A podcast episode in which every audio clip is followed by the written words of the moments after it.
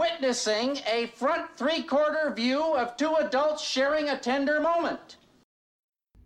Hello, and welcome to Front Three Quarter View. I am James, and I am your host. It's been a very long time since I did a Front Three Quarter View podcast, and I've really missed being able to talk to you and being able to share all my crazy and sometimes very odd Twin Peaks theories with you, and it's so exciting to be back. I started this podcast last year.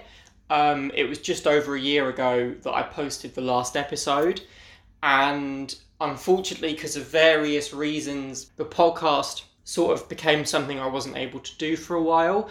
But I am so excited to be back because I've really missed sharing these and talking to other Twin Peaks fans, and I don't know how often I'll be able to post these and how often I'll be able to release them, but I'm hoping I'm going to be able to release episodes fairly regularly, um, certainly as often as I'm able to. And yeah, I'm just really excited to be back and to be able to talk all things Twin Peaks again. So, whether you're brand new to Front Three Quarter View or whether you've been here since the very beginning, thank you so much for listening. And I hope you enjoy this episode and the hopefully many episodes to come. I've got some really exciting things planned, and I can't wait to share them with you.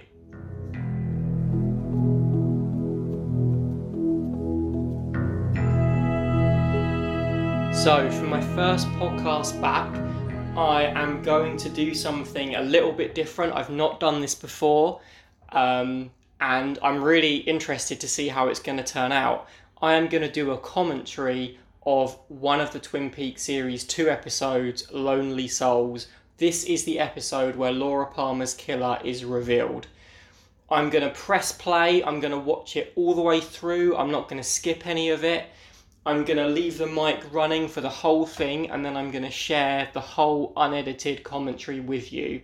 So there may be silences if I'm engrossed in the action or if I don't have anything to say, but the timing of me watching the episode will match up to you watching the episode alongside it.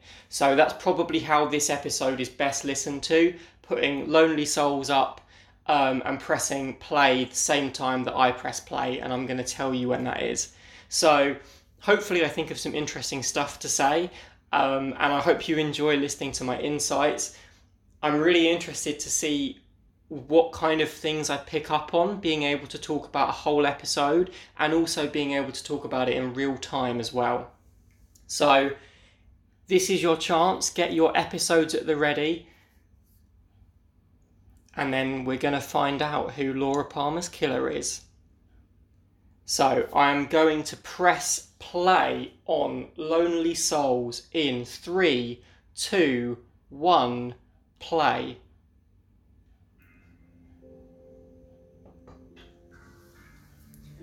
Okay, so I mean, we start with what is one of the most iconic title sequences of all time, isn't it? And it's kind of odd that a lot of it is just this wheel spinning around and cutting some things. The first time I watched the full title sequence, I was very bewildered by it. I'm uh, I'm from Britain, and so when I watch TV series, generally they have quite short title sequences. And Twin Peaks, even though this episode has the condensed one, some episodes of Twin Peaks have the really long one. Um, and it's the whole putting the credits on the start rather than at the end is something that British TV doesn't really do. The credits generally come at the end, and you might get one or two names in a title sequence, or maybe you'll get like six or eight names coming up at the bottom of the screen, but generally it's while the action is happening. But to have the whole of the main cast appear both in the title sequence and then over the first bit of action of the episode um, I think it definitely took some getting used to actually. Uh, someone who'd grown up with it not really being like that. So the episode before this, I realised when I was rewatching it, uh, I've watched them from the start all the way through, but I realised that I just love this episode uh, or the episode before this. Like Lynch is in it and he's great. And there's the scene with the one armed man, and here he is repeating everything that he said at the end of the last episode in what is an amazing cliffhanger.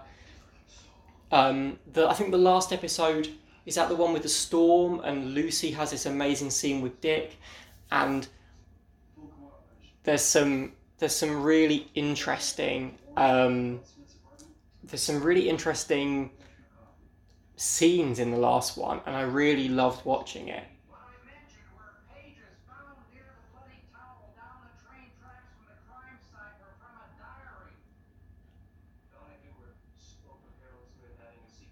I just think Gordon Cole is such a fun addition. He's so great in this series. And I love that the last episode and obviously this episode and the two after this, they have a real energy about them.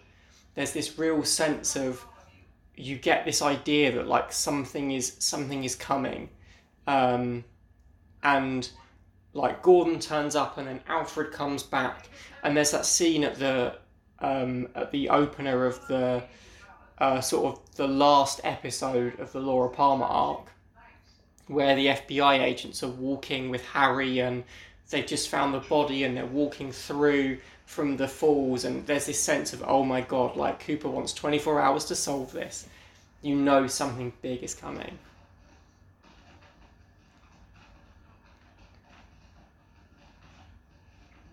And then now we're in the Great Northern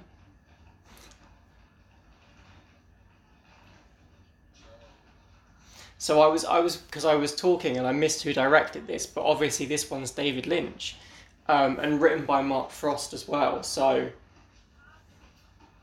I love all these like when they started putting all these strange things in the Great Northern, like the barbershop quartet and the beauty show and the people bouncing balls and the brass band in the lift. There's such a this is actually something I've discovered on this rewatch. There's such a warmth despite the darkness there's such a warmth to this show and its environment and its world, and it really pulls you in. And it's just. It's just so comforting to watch. And that's odd, isn't it? Because, you know, obviously it's an incredibly dark story, and in Britain, certainly, there's this huge tradition of murder mystery stories being this sort of like cozy crime genre of like Miss Marple and things like that, and sort of countryside detective stories. Death in Paradise now is one of those as well, and they're so popular despite the fact they're about things that are so dark. And there's this warmth and coziness to them, like this safety, even though they're dealing with often what are horrific themes and I think Twin Peaks exudes that warmth and it has this surreal tone to it that just draws you in. So we just missed there Ben Horne walking along and the one armed man reacting to him. And even in that first shot of Ben you get where he's striding down the corridor, you really get this sense that like Ben's not really been like that before. He's never really been that proactive. He's always like smoking his cigar, getting other people to do his work for him. But you know, in that scene, Ben Horne is determined and that gives an odd tone to Ben and it really makes you suspect him just before the killer is revealed. Especially as well, obviously, when the one armed man reacts to him.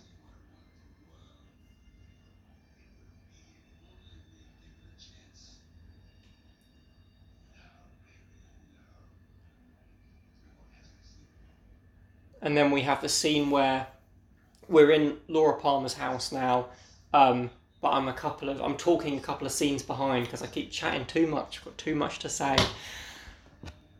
Um, but we're in Laura Palmer's house now. But that scene with with Hawk where he finds Harold's body, it's really horrible, isn't it? It's just really quite. I know I was talking over that scene, saying how comforting and cozy the series is, but in fact, this episode is the episode that jolts you out of that coziness, isn't it? This episode is really, really hard to watch. And for all the cozy crime, surreal, drawing you in warmth of this world that is created, actually, it's this episode that challenges it. Like it's the discovery of Harold's body, it's the scene at the end in this house.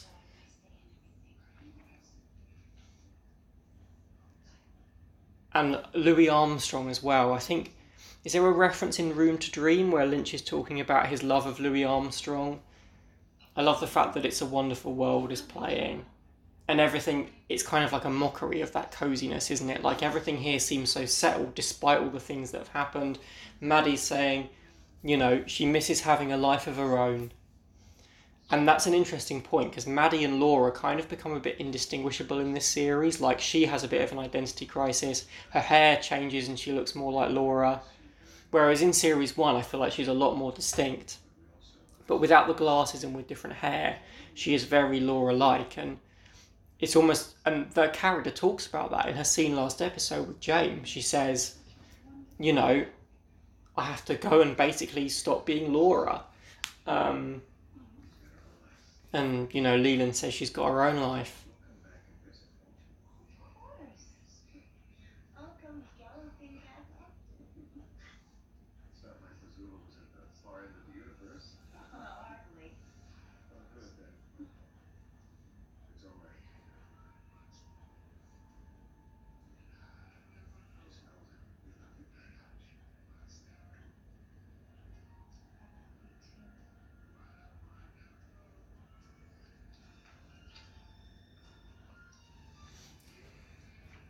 I think this is the episode that really like hits home as well for Donna and James because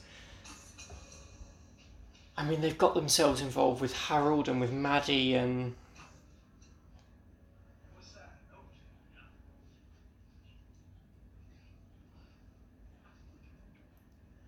you know it really is quite hard on them. It's no wonder James goes off on his motorbike really.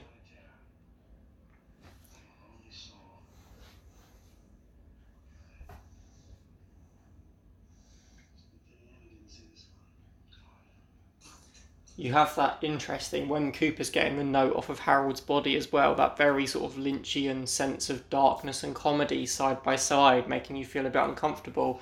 Again, this whole episode is going to challenge the point I made about how warm and cozy Twin Peaks feels.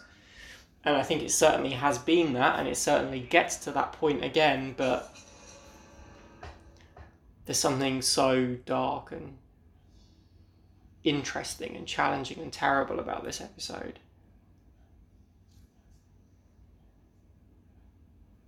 And now we're with Bobby and Shelley. This is basically the start of where everything goes wrong because you have that great scene in the last episode where you've got um, you've got the the party. Um, Shelley and Bobby just seem so sort of young and in love. This is where they stop.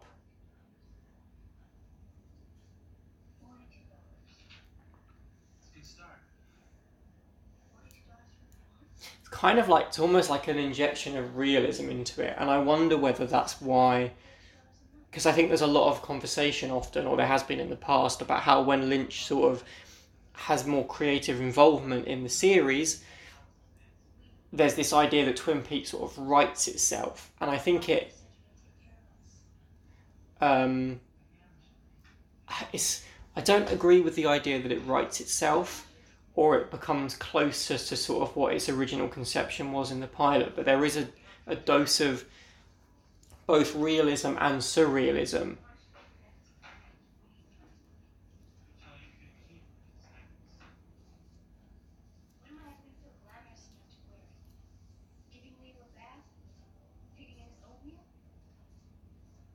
I always wonder what this must have been like for the man that played Leo. I know that sort of recently he, the last few years, he sort of come back and done conventions and things, but I, I wonder what it was like for him playing Leo in a very, very, very different role to how that character is in the first series.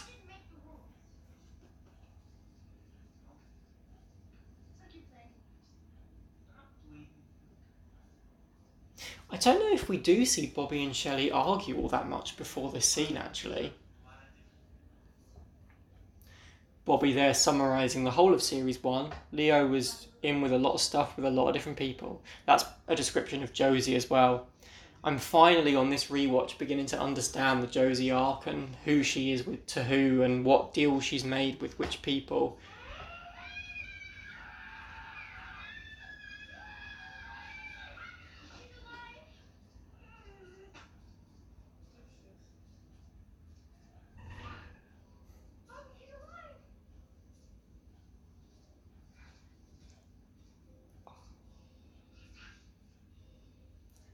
Oh, Shelley and Bobby are just so good. They're just and so interesting as well. In the return, and I mean, I've spoken before about Bobby's storyline, I think, and the places that it goes. And it's it's absolutely fascinating. Bobby is probably one of the most interesting characters in terms of like how he grows and how he changes.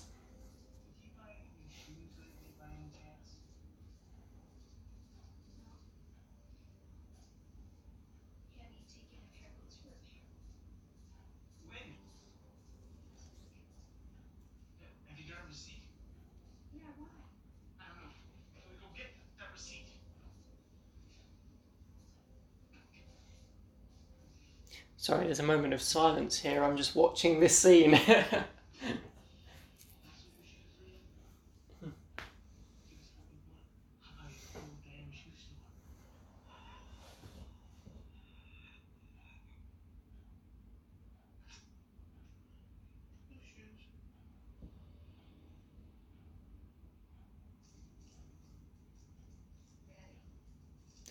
Oh, I've just gasp because I know what this scene is. Oh, just Audrey and Ben. She's so good in this scene.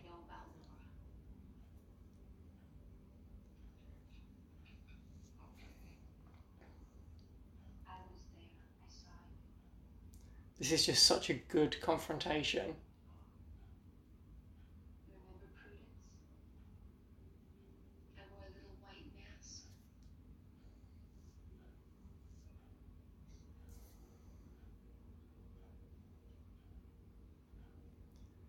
And that's such a like the revelation that Audrey was Prudence. That's such a heavy, awful confrontation.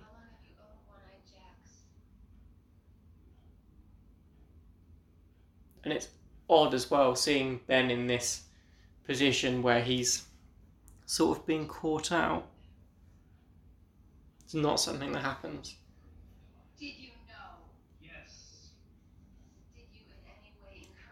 And Sherilyn Fenn in this scene is just spot on. Sherilyn Fenn season two arc, I think once she's out of One Eyed Jacks, it goes to some really, really interesting places.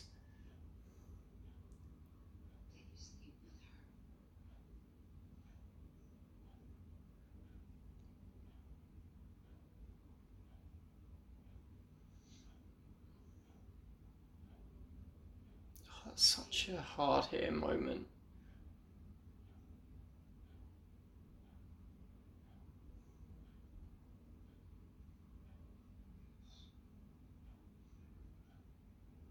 As well, like the revelation that like Ben slept with Laura is just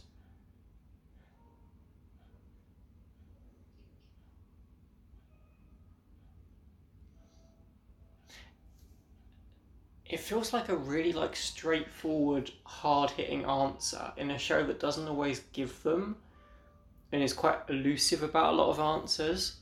That really stands out as being a real payoff to what's set up in the pilot.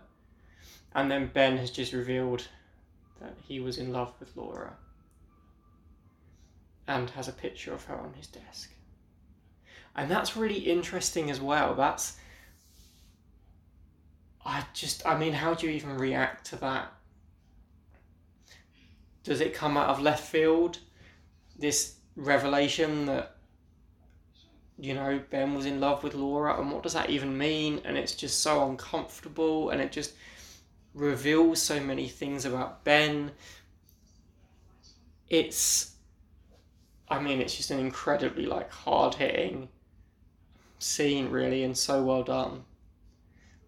And then this scene with Norma and Shelley is just absolutely heartbreaking and the sweetest thing ever because the thing that I really love is that in a lot of series you would have characters who worked in a diner or a shop or behind a bar. And you know I I write and I'm guilty of this in my own writing um, and shows that I love do things like this. But those jobs are always seen as something to go off and do better than. They're places to move on from. But Shelley's literally just said like I love you I love working here there's a real element to that where you sort of think Shelley doesn't want to leave. She doesn't think lowly because she's doing this job. This job is the job she wants to do. She's still there in the return. She she's upset at the idea of leaving Norma and the double R. And like the the job isn't seen to be one that's to be ashamed of or to be looked down at. It's held up as like basically the epitome of working in Twin Peaks is working at the Double R. Even more so than working at the sheriff's station. Like you'd want to work at the Double R, wouldn't you? You'd want to work with Norma. And I've seen things about, you know, it's interesting that obviously a lot of female characters in Lynch's um, dramas specifically go through a lot of really difficult things, and Norma isn't exempt from that, but she is often separate to that and that's really interesting as well. And you know, I need the to talk with someone um, who's uh, can speak to that much more clearly than I can about Norma's role in Lynch's drama. Um, but I find it so enjoyable and so important that this job at the diner is held up to be something so special and to be treasured and to be loved because it's not looked down on, and I think that's so wonderful.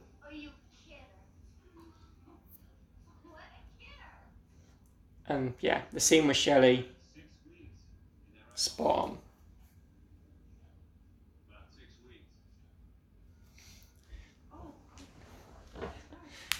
And now Nadine is here, and I am such a supporter of this Nadine arc. I'm really glad she gets to do something else other than just talk about curtains. Like, I just. And again, this is another one of those scenes that's like. It starts off as really comedic and fun and odd, and then Nadine breaks the glass, and it's like, oh my god, that's actually quite horrible.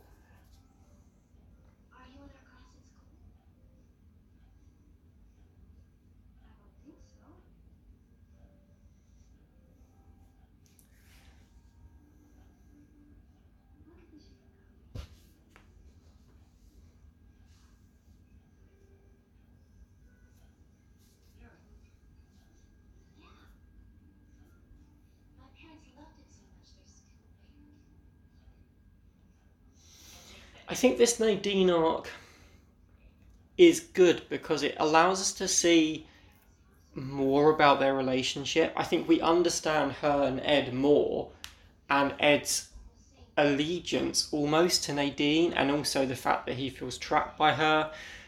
And then also the fact that as this series goes on, she matures and lets him go. And then it's all the more heartbreaking when she can't do that and it's all the more amazing when she can do that in the return. And you having this plot means you understand what their relationship is really like sort of deep down the traps that they've fallen into and it's literally resetting this. So everything that played out between Ed and Nadine and Norma in the past when they were at school the story that Ed tells in the first episode of this season we're seeing that play out just in a very different way um, by basically resetting Nadine's age. And oh, we've just had the glass breaking. That is really quite horrible.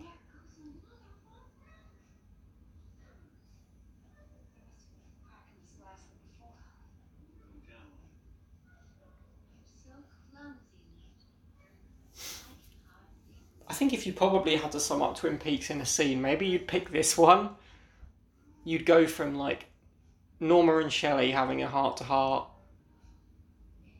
The comedy of Nadine thinking that she's still in high school, the awkwardness of their relationship with Norma, and then Nadine smashing a glass and like blood pouring down her hand, and the music still being kind of quirky and almost a bit jaunty, and then there's a very odd and uncomfortable kiss between Ed and Nadine. That probably says a lot about what the show is like. It's a mix of all those things, and yet it can't help but draw you in.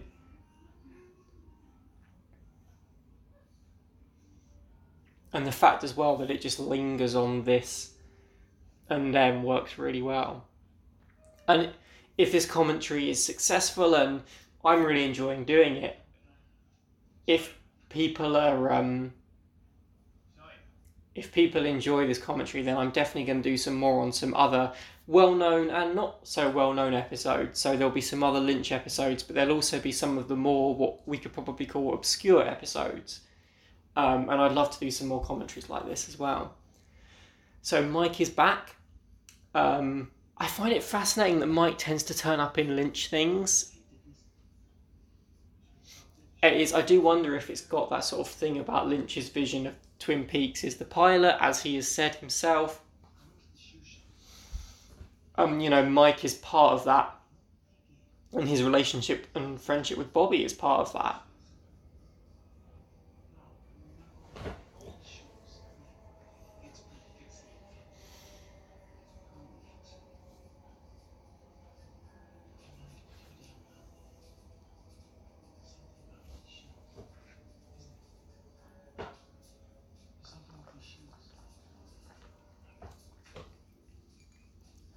I've also recently rewatched Fire Walk with Me, which there'll be a podcast on later. Because I've had a very interesting sort of journey with Fire Walk with Me and my opinions on it. But I've never ever watched it in the middle of watching the series before, and it does kind of show you characters like Bobby in a different light. I find myself thinking as well, the more I watch Bobby in this sort of run through, of like he's such an a complex character because he comes off at first as basically a bit of a dick, but he's got this sort of real heart and also vulnerability to him, and there's this whole conversation with Jacoby about whether Laura, you know, did she exploit that? You know, could you even say that she exploited that? You know, is that a fair thing to say? Probably not.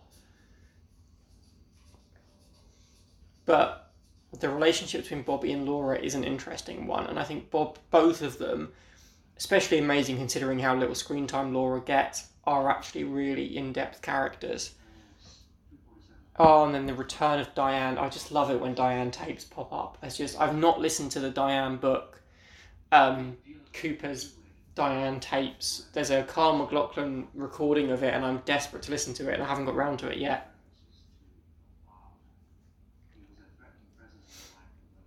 Again, this fits in very well with Fire Walk with Me. And then we have this really interesting thing, which I'm definitely going to go into on another podcast because there's a lot to talk about around this. But Bob is described as a friend of uh, Laura's father. And Laura's father says that he knew him from the house next to the empty lot, something so creepy about the empty lot, um, when he was a child.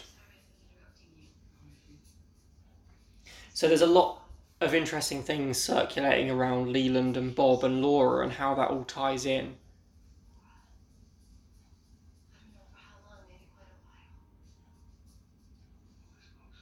So that's definitely something I'll go into a little bit more in a later podcast. And I just want to talk here about Cooper and Audrey. Um, I don't know, Audrey does come out of that one eyed Jack experience change. There is a, a sort of something more solemn, something more like mature about her in like an awful way that she's had to go through this experience in order to come out of it and like grow up probably earlier than she would have done, and it's this experience that kind of has encouraged that. But those scenes with Audrey helping to solve the case.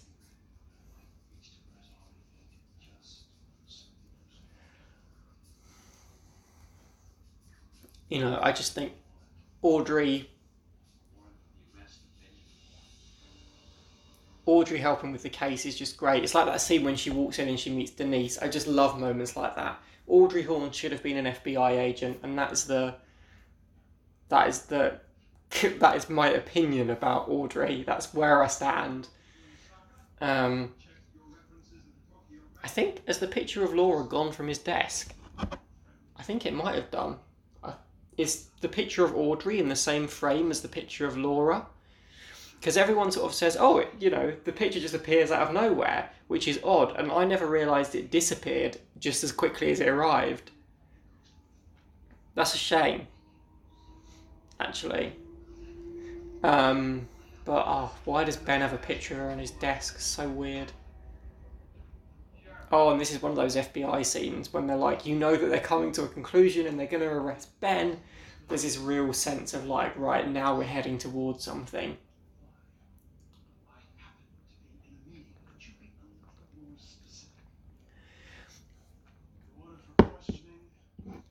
Cooper and Ben are interesting. I feel like Cooper doesn't. I think he tries to give people that he can, like, the benefit of the doubt. And his attitude to Ben is just very, very cold, and he doesn't really have a lot of time for him. When they're exchanging the money for Audrey's hostage situation,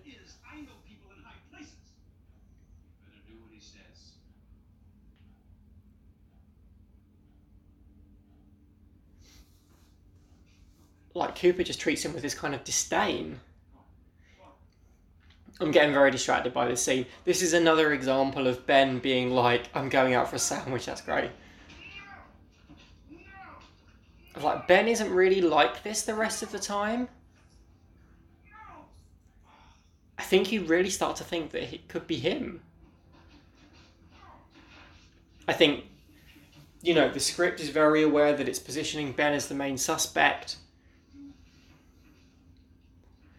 and it really and everyone really plugs in to make that a possibility. And there are sort of conflicting accounts of how many people knew and when people found out about sort of who the killer was. I know that an alternative ending was filmed with Ben. And it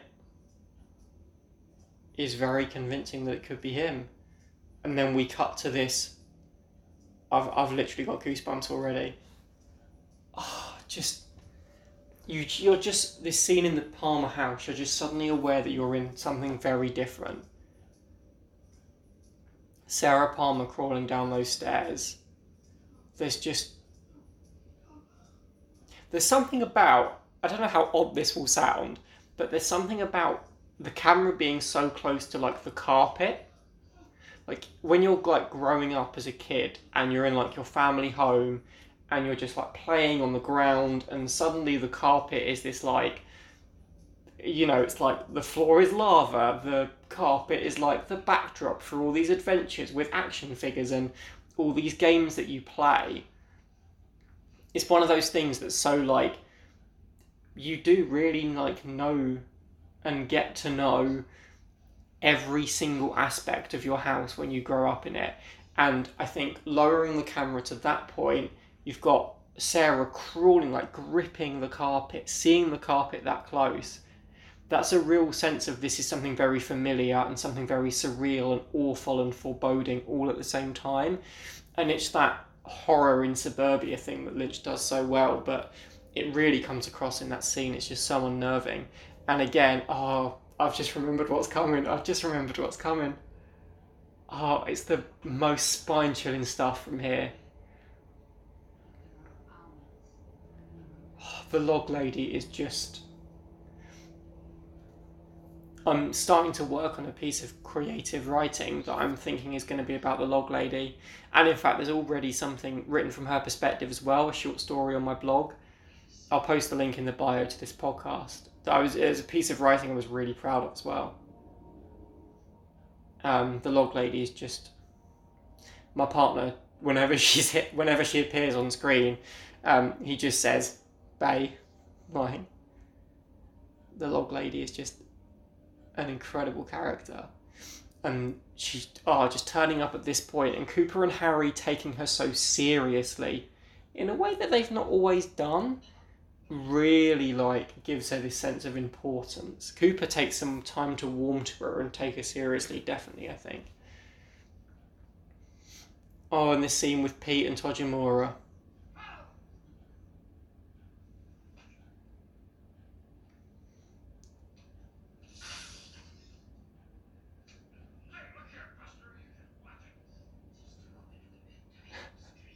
What did people think about this Pete and Tojamura scene when it first aired? It's so odd. Like, how surprising was it when Catherine appeared? How surprising was it that Tojamura just kissed Pete quite aggressively out of nowhere? I mean, there's a lot to talk about revolving around Catherine dressing up as Tojamura, and obviously something that now is considered to be incredibly problematic and rightly so, and is problematic when a similar trick is used in the return. It is, you know, it's it's hard because it's one of those things that's uncomfortable to watch and that you shouldn't make excuses for really as a plot device. Um, you know, hiding Catherine and that Catherine and then having her reveal is great the way that it's done as we watch it now, obviously, our perspective and experience of it is very different. And then we return to Sarah. Um, it's odd watching this live and sort of speaking very instinctively about things um, and sort of saying things that mm, should be discussed in a lot more depth. But there's just so much packed into every Twin Peaks episode, isn't there? There's you say one thing really quickly and then bam, you move on, you have to talk about something else. And by saying that, the white horse appeared. Oh, and then we see Leland. I think, yeah, he's coming any minute. I think, yes, I can see his shadow. So Sarah seeing the white horse, almost a look of like bliss or happiness on her face and then the fact that Leland is just there and Sarah is passed out on the floor and Leland is standing right by her. And it's almost that pan to like who it's going to be, and it's Leland, and you don't think it's going to be Leland because he's not that kind of man. It can't really be him if he just leaves her there. But she's there, and the record has run out, and it's clicking, and Leland is just looking in the mirror it's so unnerving because it's so unexpected, I think. And then we're in the roadhouse. Donna and James. I'm just going to take this moment to point out Julee Cruise is just incredible, isn't she? I enjoy as well that she just like every time she appears, she just drops another track from her album, um, and also, you know, um, assuming some people who are listening to this might have seen Industrial Symphony Number One. That's a podcast, isn't it? That that would be uh, that would be a hell of a conversation to have. Industrial Symphony Number One, but Julee Cruise in that as well, and oh yeah, fascinating piece of theatre. But Julee Cruise just fits this world so well, and I really love that in a minute Donna mimes along to her um, to her lyrics as a way of like getting James back. And it kind of mirrors how just you is used to show the difference between sort of Maddie and Donna's affection for James.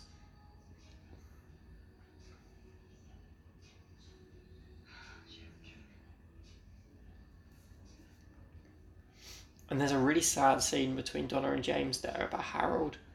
And the log lady walks in with there's this sense of like futility, like they can't, they don't know anything, so all they can do is sit and wait, and when they've sat and they've waited, it's too late.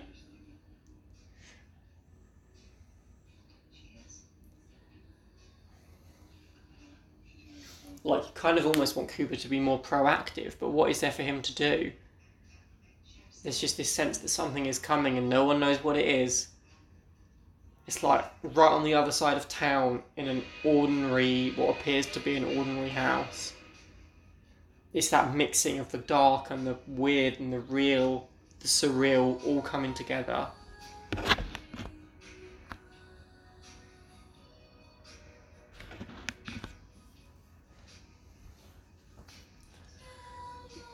That's a really nicely handled scene with Donna. Um, yeah, Donna and James as well. Like, oh, there she is miming the lyrics. I like to think that no one in Twin Peaks listens to any other music except songs composed by Angelo and Julee Cruise's first album. There is no other music in Twin Peaks. That's canonical. I'm making that a thing from this point on. But Donna and James are really interesting in the fact their first conversation is about Harold, their second conversation is about Maddie, and then they make up. And it's like they talk about everything really simply, really sort of sparsely, and then they move on.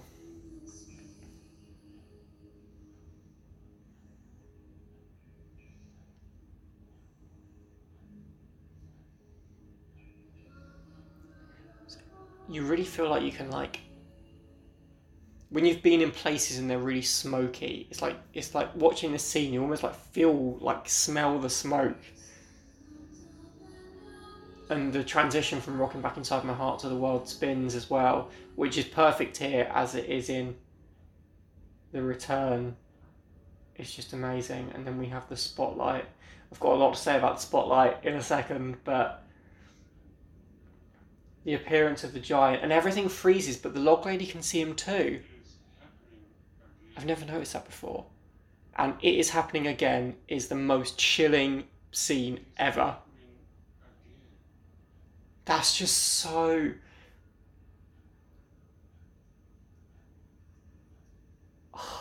I mean, there's just so much there, isn't there, about like the construction of TV, of drama, of the scene, of narrative and then we cut to Leland.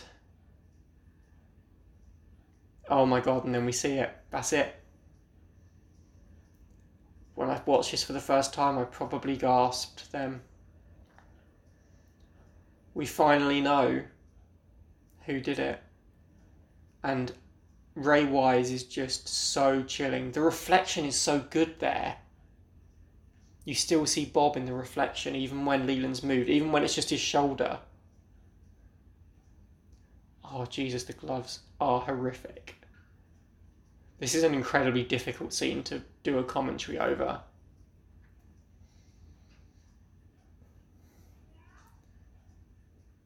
I think the spotlight is interesting because it's this sense of like theatricality of like breaking the fourth wall. It hit the giant and Maddie runs into it. Jesus. Oh my god and then this is it's so violent and it's so unexpected it almost feels slightly odd to talk through it really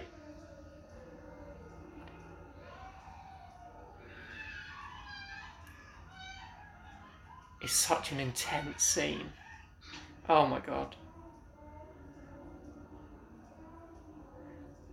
and fascinating how the Bob bits contrast the Leland bits. How Leland is, com- well, not always, but Leland is more composed. Bob is this animalistic thing, but they are the same person.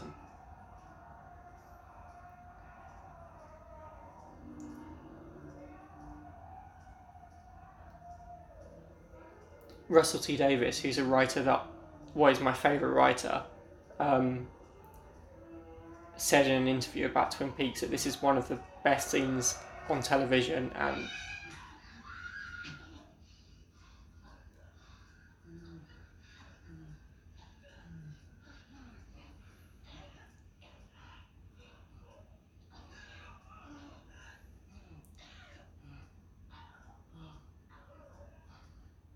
it's hard to believe really that this was on such mainstream television because it's such a difficult watch.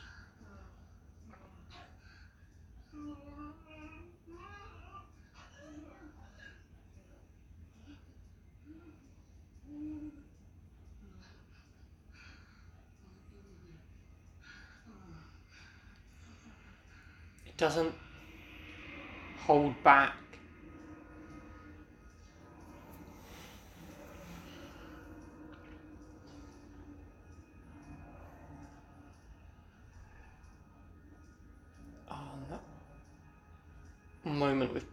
Bob is just horrible. The whole thing is horrible, but it's compelling and it reminds you actually where this series came from. You know, it's about this darkness and I think seeing darkness like this so explicitly on TV is still today to this extent. Doesn't feel like it's done as powerfully as it is here. And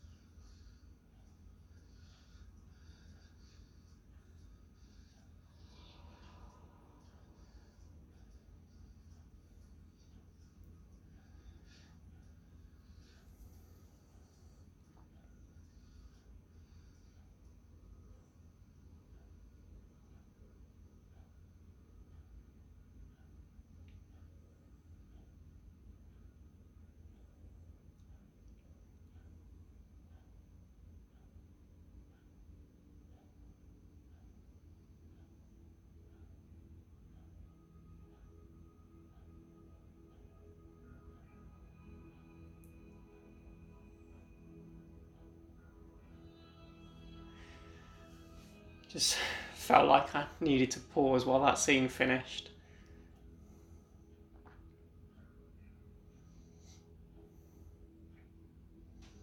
It's a man that looks really like Harold Smith behind the bar. This scene as well, I've never seen this done so well, and it's hard to explain what I don't think it's because any other drama has even done it. Like this terrible event has happened, and everyone just sort of knows that it's happened. That must have been a thing before, but it's just so effective. Like Bobby turning round and having this sense of sadness, the waiter apologizing, the giant fading away, and Julee Cruise's music coming back in. And it's almost hard because Cooper has not gone through the same experience that we have, and he's not feeling this poignancy and this sadness that everyone else is feeling.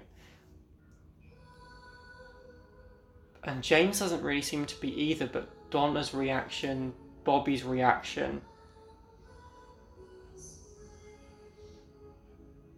it's this sense of just overwhelming tragedy that, and I mean, I couldn't imagine any other scene following what is one of the most intense scenes on television.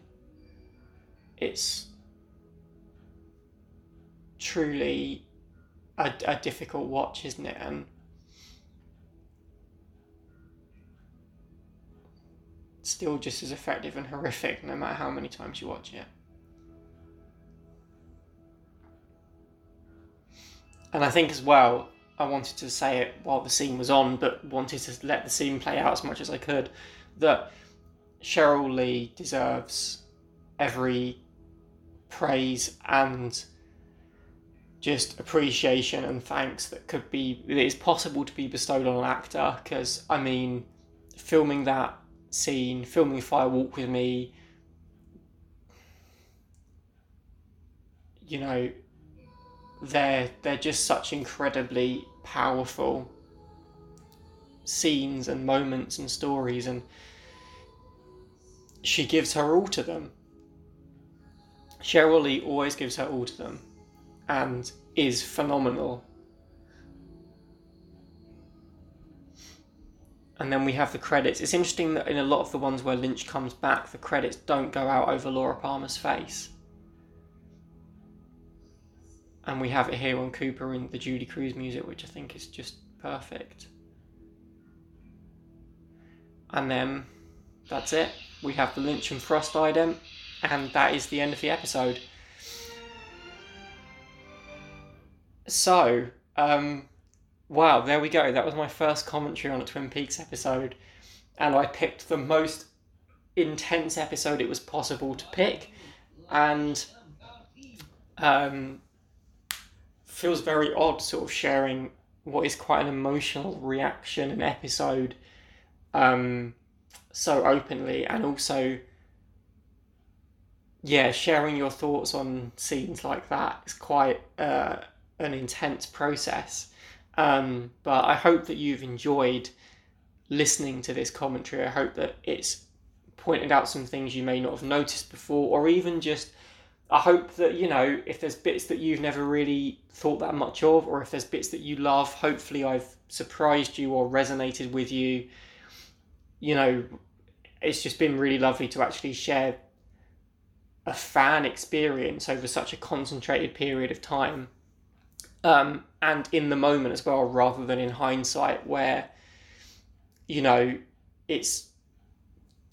I mean, it's it takes a lot of preparation, um, and you know, Twin Peaks podcasts and podcasters do an amazing amount of work.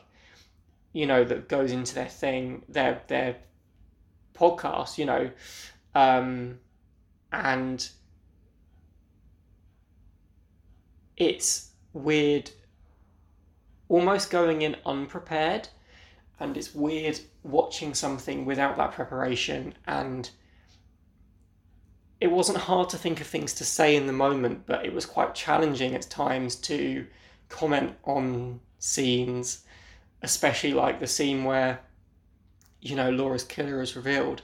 Um, there's lots to say about that Maddie scene, obviously, and that is worthy of its own podcast you know, to talk about it in hindsight, that episode would really benefit from it. But I just think the it is one of the most amazing scenes on television. Um, and it is just so indescribable, really, isn't it? Just what it is. But it also reveals the the killer reveal is so unnerving. It's not something as you know, as everyone knows, it's not something that they wanted to do. I can't imagine it not being there, you know. I genuinely cannot imagine the series not having that reveal. It could have had it later. Sure, it would have been just as powerful. Um, but there's something about almost like the the very like TV soap drama build up to that revelation. This because there's something about I grew up watching British soaps, um, and I make that distinction I think because there's something really inherently like British countryside or British suburban about you know our soaps. They're very very. I mean that's what they're there for. They're very day in the life of these characters but there's also this wonderful like hyperbole and exaggeratedness with soaps. And I actually think where series one of Twin Peaks kind of takes the mick a bit of soaps, I think it does its best when actually it's just embracing the soap genre and it's not taking the mick. I'm not the biggest invitation to love fan. Um, I think actually, you know, writing the series one cliffhanger like soap cliffhangers for Mark Frost and taking that to the pinnacle of what it can be actually works really well dramatically. Um, because although it's a bit tongue in cheek, it's serious as well and it works in the drama. And these, um, those kind of soap tendencies, whenever there's a disaster in a soap, you always get this sense that like something is coming. I mean, that's because you know the papers have told you everything that's going to happen, but it didn't stop it being exciting. And I think there's something about that that this episode uses really well. And then we cut to the Palmer house, and suddenly things become very different. It's not particularly soap like.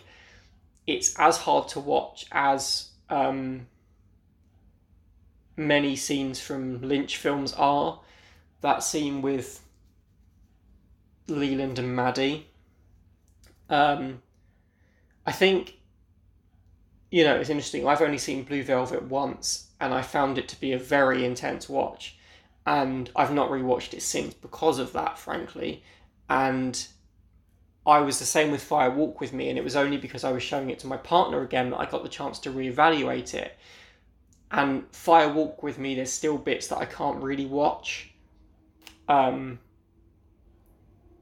and it's the same sort of like unflinching camera of moments in Blue Velvet in Fire Walk with Me as you see in that episode. And to have that on a TV show is amazing. And that's to, that almost sounds like there's something lesser about TV shows. And I actually, if I had to pick, I prefer TV drama over films. I watch far more TV than I watch movies. And TV can do absolutely anything. And it's not to say that it's taken something from films and put it in TV, but actually it's to say, wow, TV really can do anything. And any limitations that are put on it because it's not film, um, because it's just TV, those limitations aren't real. You can really, you know, use that form to do whatever you want, and this is proof of that. The return is proof of that you know, sure, it's an 18 hour movie, but also it's a TV show, and it's a TV show doing things like part eight that no other TV show has done. It's pushing that boundary in a very different and also very similar way to how that Leland and Maddie scene is pushing the boundary. It treats its material with utter sincerity, and the result of it is one of the most intense and powerful watches and scenes that you can get on TV and that I can think of off the top of my head. So that's kind of my final thought on it. Like there's some it's just so wonderfully the music and this sickening like foreboding when the giant appears. The tone of it is really quite something and it really almost feels like it comes out the blue a bit and it catches you off guard and the result is something that has you will probably have gathered from this podcast is truly quite something. So um, thank you so much for listening and uh, thank you for sticking to the end if you stuck to the end with me. I really hope that you've enjoyed this feed, uh, this sort of, I suppose feedback is right. You know, my reactions to what the episode is. Um, I would really like to hear your feedback. Um, if you disagree, agree, loved it, hated it, um, if you whatever experience you've had of this podcast and of this episode, I would love to hear from you. So you can tweet me at Twin Peaks Game. You can also twi- tweet me at Iolus Poetry, I O L U S Poetry. Um, either of those, they're both my Twitter accounts. Um, so please tweet me your opinions.